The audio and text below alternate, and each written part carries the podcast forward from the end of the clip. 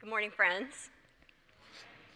I think it's interesting at a seminary, a graduate school, where we are so constantly forward facing to look back a little bit into our members' history.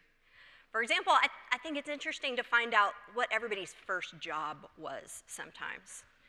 You know, people headed for master's degrees and PhDs and all the other E's all started somewhere. They all had a beginning working somewhere. I mean, who among us worked in retail or childcare? Who in the great hallowed halls of this school started in waste removal or pizza delivery? How many lips that now speak Hebrew, Greek, and Aramaic once echoed the words, Would you like fries with that? I'd encourage you to ask that question today of someone. What was your first job? Where did you begin? My first job was, at the time, uh, what was titled a health aide. Now we would call it a medical assistant. I worked in a doctor's office where we primarily saw patients who were unable to pay for medical care. And one of my main jobs, as untrained as I was, was to take the patient's charts to the waiting room and to call them back and welcome them into the intake room to take their height, weight, blood pressure, temperature, and then to walk them through a series of questions uh, that was known in medical terms as the anamnesis or the medical history. Um, you've been through this list of questions so many times, you could probably repeat it for me, couldn't you? What brings you in today? How are you feeling?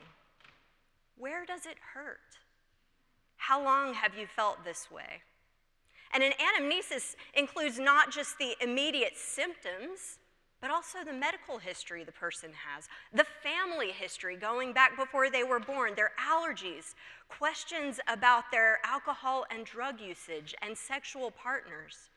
And, and the result is something that gets written down into a medical chart, and it sounds something like this the patient is a 48 year old Hispanic male with a two month history of rheumatoid arthritis and a strong family history of autoimmune diseases presenting after an episode of lightheadedness and muscle weakness. Patient began experiencing symptoms four months ago. At that time, he experienced fatigue and joint pain in the knees and hands, and he was diagnosed with rheumatoid arthritis. He was given a short course of corticosteroids to alleviate his, his symptoms.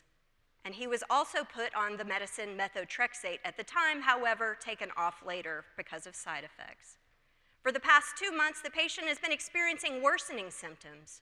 He has been experiencing progressively worsening headaches accompanied by lightheadedness, light and sound sensitivity, nausea, vomiting. He reports no loss of consciousness associated with the headaches, no convulsion, no change of vision, no loss of continence. When the headaches began two months ago, they would last about half the day or occur approximately once per week, but then they increased in frequency and duration over the last month until they have become almost a daily occurrence and lasted most of the day. He is unable to eat, sleep, or work.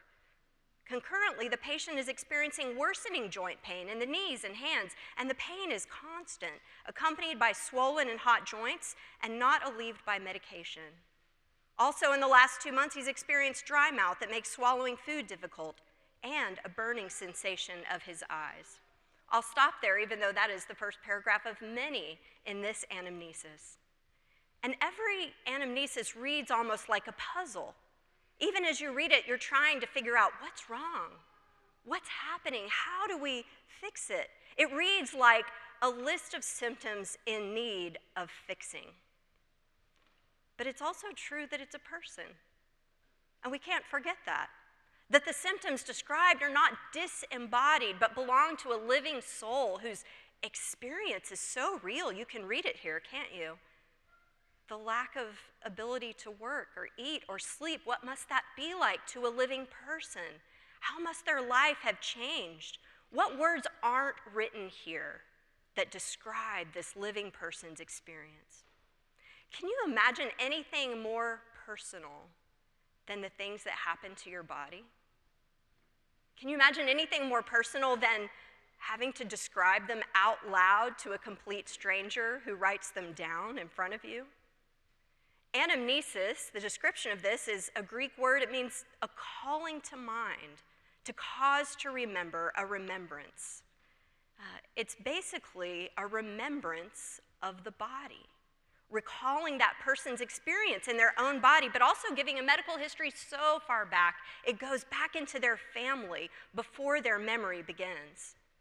And although uh, when I had the job of collecting an anamnesis from each patient, I was not yet in ministry, and my role was a very secular one.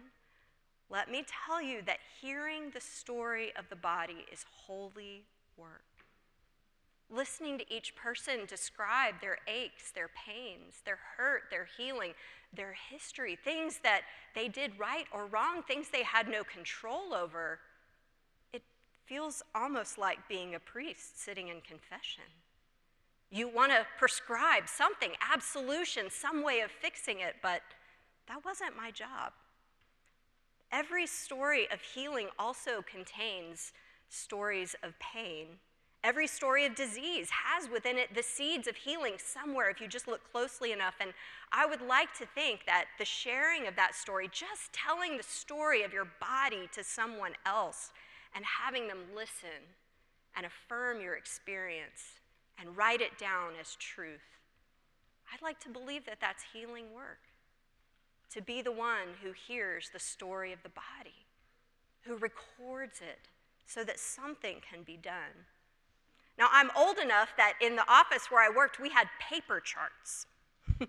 we printed things out and stored them in a packet called a chart. And, when a patient had been with us long enough for as many visits, we filled up an entire chart that manila folder could hold no more. And we had to open for that patient a second chart and fill that one as well. And sometimes people had such experience of chronic illness that they needed to return again and again. They came back to us so frequently that on our shelf were multiple charts just for one patient. Some stories go way back. Now imagine my surprise when uh, years later, God sort of brought me to a fork in the road and encouraged me to take the one that led towards ministry. And so I came here and sat in a classroom right here at Asbury Seminary uh, where a professor was teaching on the sacrament of Holy Communion in worship. And they listed on, uh, at the time, the overhead, yes. Uh, some professors still have them, you know they do. Um, on the overhead, a list of the technical words that describe the parts of the Eucharist. And this list came up before us invitation, confession, absolution, sursum corda, sanctus, anamnesis, mysterion, epiclesis, the Lord's Prayer, the fraction, the distribution, the prayer, the benediction. And I loved those words. They were beautiful. I mean, those are almost like Harry Potter words, are they not? You're like, what, what mystery is happening in these words? I had been through the sacrament of communion most of my life and never heard the words that described the portions of it. It brought out such beauty and mystery, but um, there was one word in particular that caught my attention. Do you see it? Anamnesis. What was a medical word doing in the middle of communion? Uh, I will just refer you, if you feel drawn to these words and learning more about them, to sign up for Dr. Power's worship classes where you can learn too. An anamnesis is a remembrance, a reenactment, or a participation in the history of the body. Isn't that crazy? The same word that I had seen and written on medical charts was a word that we approach at this table. I mean, it almost makes me want to pause for a moment and send a quick message to my dad, who told me I was wasting my undergrad degree in pre medical biology by coming to seminary. that I was making a mistake by leaving a potential career in medicine and instead going into ministry when it turns out they're basically the same thing. Just a little different earning potential, that's all. you laugh because it hurts.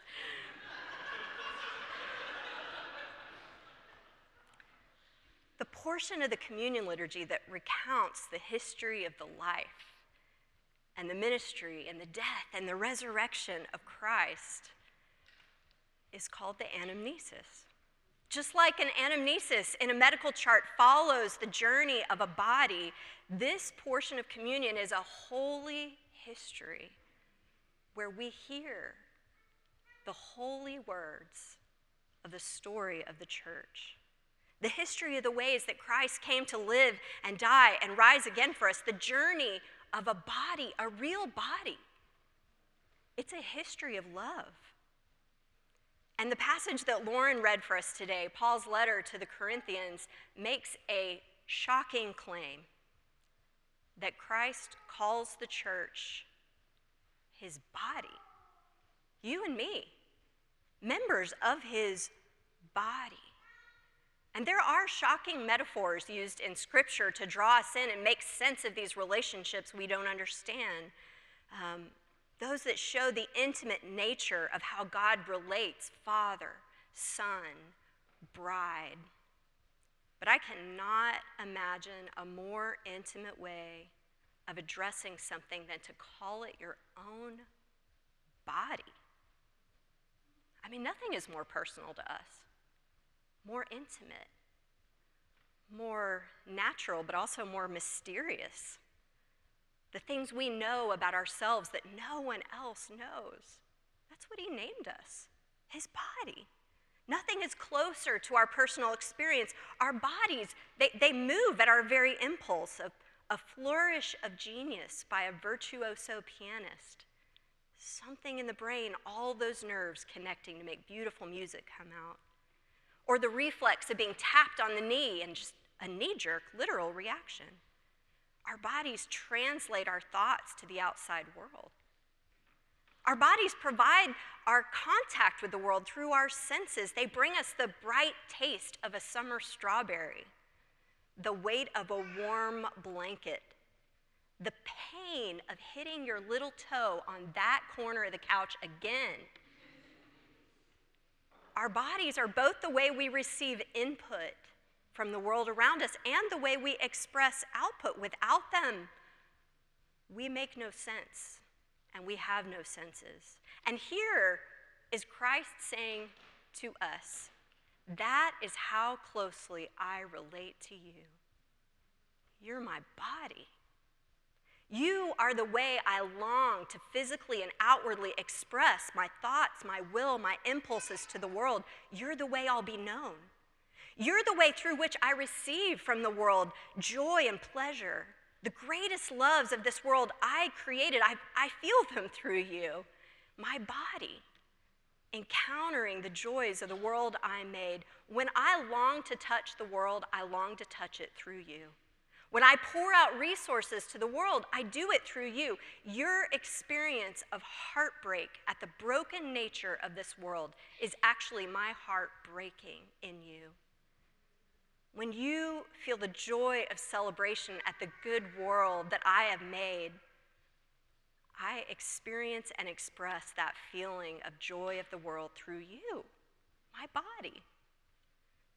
Back to that office storeroom full of medical charts. I mentioned that some patients had such a long history that their information took up chart after chart after chart, just, just to see one person's history become that long, you knew. You knew that there was so much to their story. Imagine how thick a chart would be for a hundred year old patient that had visited all the time in their life. Imagine how thick the chart would be of a patient if they were a millennium old, two millennia old. Just imagine the anamnesis. The patient is a 2,000 year old body who presents with both acute pain and rampant disease, but also a remarkable capacity for healing and resilience. She has been through a multitude of cancers, treatments, seeming deaths, so many resurrections.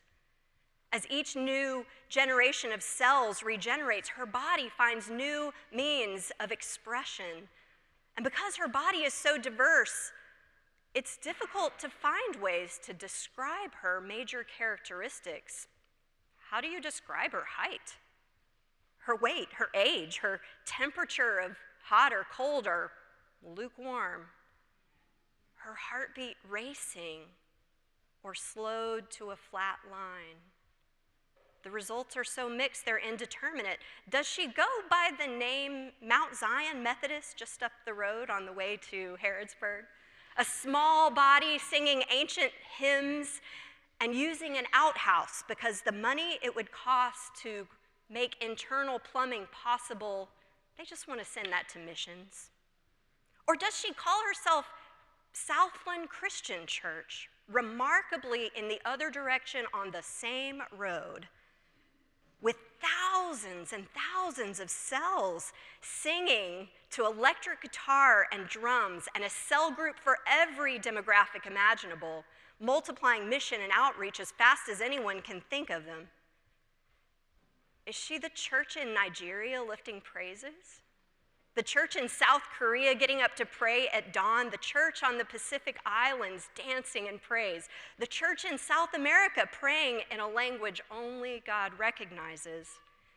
Is she the one gathered under the trees in tents, in cathedrals, in auditoriums, in schools and homes? Is she persecuted or free? Is she in schism or in unity? Is she contemporary or traditional? And contemporary to what decade and what culture?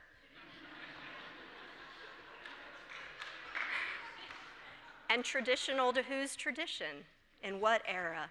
It is hard to say what should go into her chart under the physical characteristics. One of the problems is she's so personal to all of us that if I say the word church, something comes to your mind that is so intimate, so personal. Some of our feelings of those things are positive, others are pockmarked with trauma. All of us have experiences, both good and bad, that go into our own chart of the church. My picture starts with a red brick church on the south side of Houston, where starting at four years old, I stared at stained glass windows in awe. Still, when I go back to that place, the nativity window takes my breath away. My parents divorced when I was very young, under a year old. And so, for much of my childhood, it was just my mom and I in our little household trying to make it work. And part of that, to her credit, was to get us to that red brick church as often as we could go. Now, my mom sang in the choir, and because the choir sat up front in a choir loft, I who was too old for the baby nursery, sat alone in the congregation starting at age four. Can you imagine leaving a four year old alone? Throughout church. But the secret was I never sat alone. I sat with a different family each week, nestling myself between siblings and parents, cutting, cuddling up to someone else's grandparents and aunts. I fell asleep during lots of sermons, feeling very much at home and a part of a family. And I do think it is God's great sense of humor to cause me to be a preacher because I slept through so many sermons. um, I never felt alone in that place, and I never was. I was not parented by a single parent, but by hundreds of parents. And trust me, they did not hesitate to parent me when I needed it. Later on, being called to ministry, I began work, working for churches as a youth minister and then a pastor, and my eyes were a little more open to the wounds and scars that the body bore. And I remember the very first church I was on the staff of, uh, walking out to the parking lot one day early in my job there and saying out loud to myself, God help me if anybody heard me, there are weird people in that church. And then in a few years, I moved on and worked on the staff of another church. And I thought, there are weird people in that church too. it's almost like it's a magnet for weird people. and I don't, I don't know when I finally got it that, yes, the church is full of weird people. Um, it's flawed, it's full of conflict.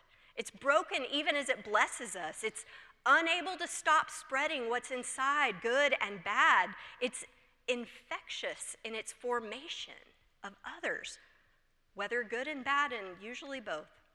And when you pause to take an anamnesis of your church experience, of the pictures in your head, the experiences you've had, you see it, don't you? You have joy, you have pain, you know weird people who are God's people. So perhaps starting with our own experience might not be the right place to begin our history, that we have to go farther back into the history of the body to grasp who she really is. Dietrich Bonhoeffer tells us that we should look back into the story of the people of God to truly know who we are. And this is from his recommended book, Life Together, very short, very beautiful. He says consecutive reading of biblical books forces everyone who wants to hear to put himself or herself and allow themselves to be found where God has acted once and for all for the salvation of all men and women. Now, listen to this. We become part of once, what once took place for our salvation. Forgetting and losing ourselves, we too pass through the Red Sea, through the desert, across the Jordan, into the promised land. With Israel, we fall into doubt and unbelief. And through punishment and repentance, we experience God's help and faithfulness. This is not mere reverie, it is holy, godly reality. There, God dealt with us. Here, He still deals with us, our needs, our sins, in judgment and grace. It is not that God is a spectator or a share of our present life, however important that is, but rather that we are the reverent listeners and participants in God's action in the sacred story, the history of Christ on earth, and only insofar as we are there is God here with us today also. That's our history, our body. We, we passed through the Red Sea. We were rescued. We cried out. We sinned. All of this is so helpful for our understanding. It's anything but a cold body on a slab, this church.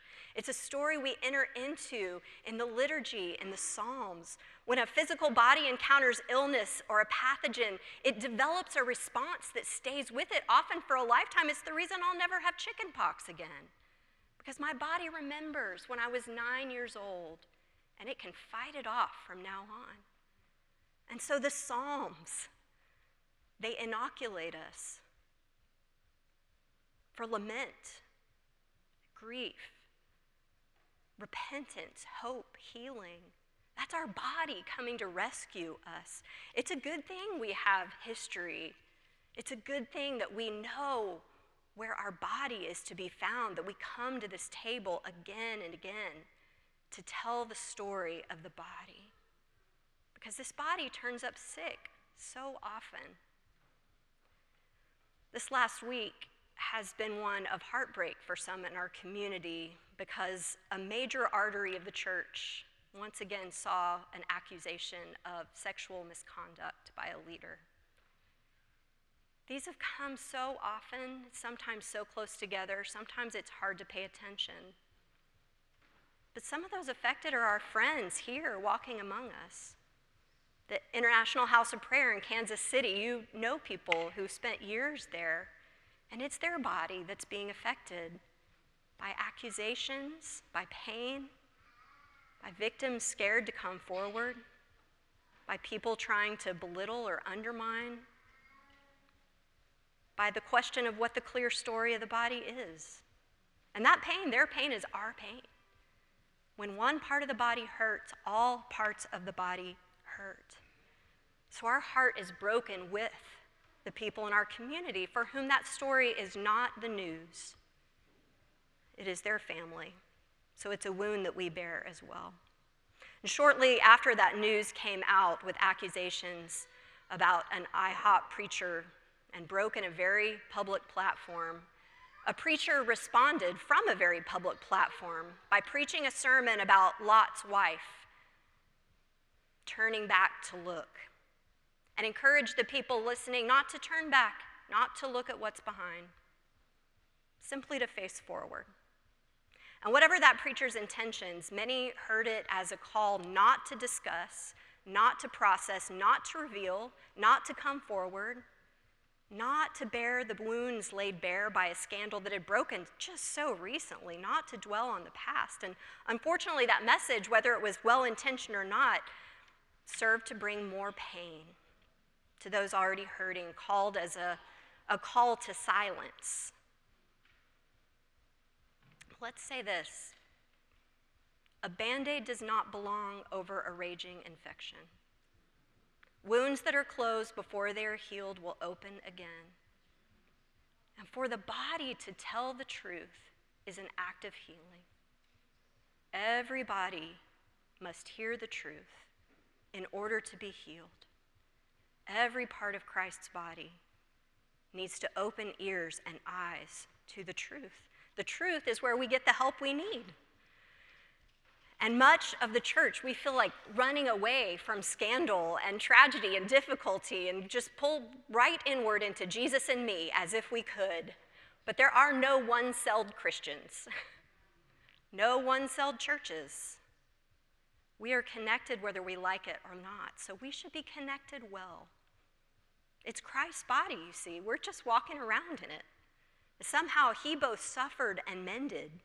He was broken and blessed. When we come to this table, the, the epiclesis, the part where we declare, Lord, pour out your Holy Spirit, we do it in two directions on all of us gathered here and on the elements before us. It takes my breath away. I almost want to step back. Something might strike. Pour out your Holy Spirit, really? But where better to ask for the Holy Spirit than on his body and on his blood? When my kids were little, every night we did bath night together, and every night was a kind of anamnesis of the body.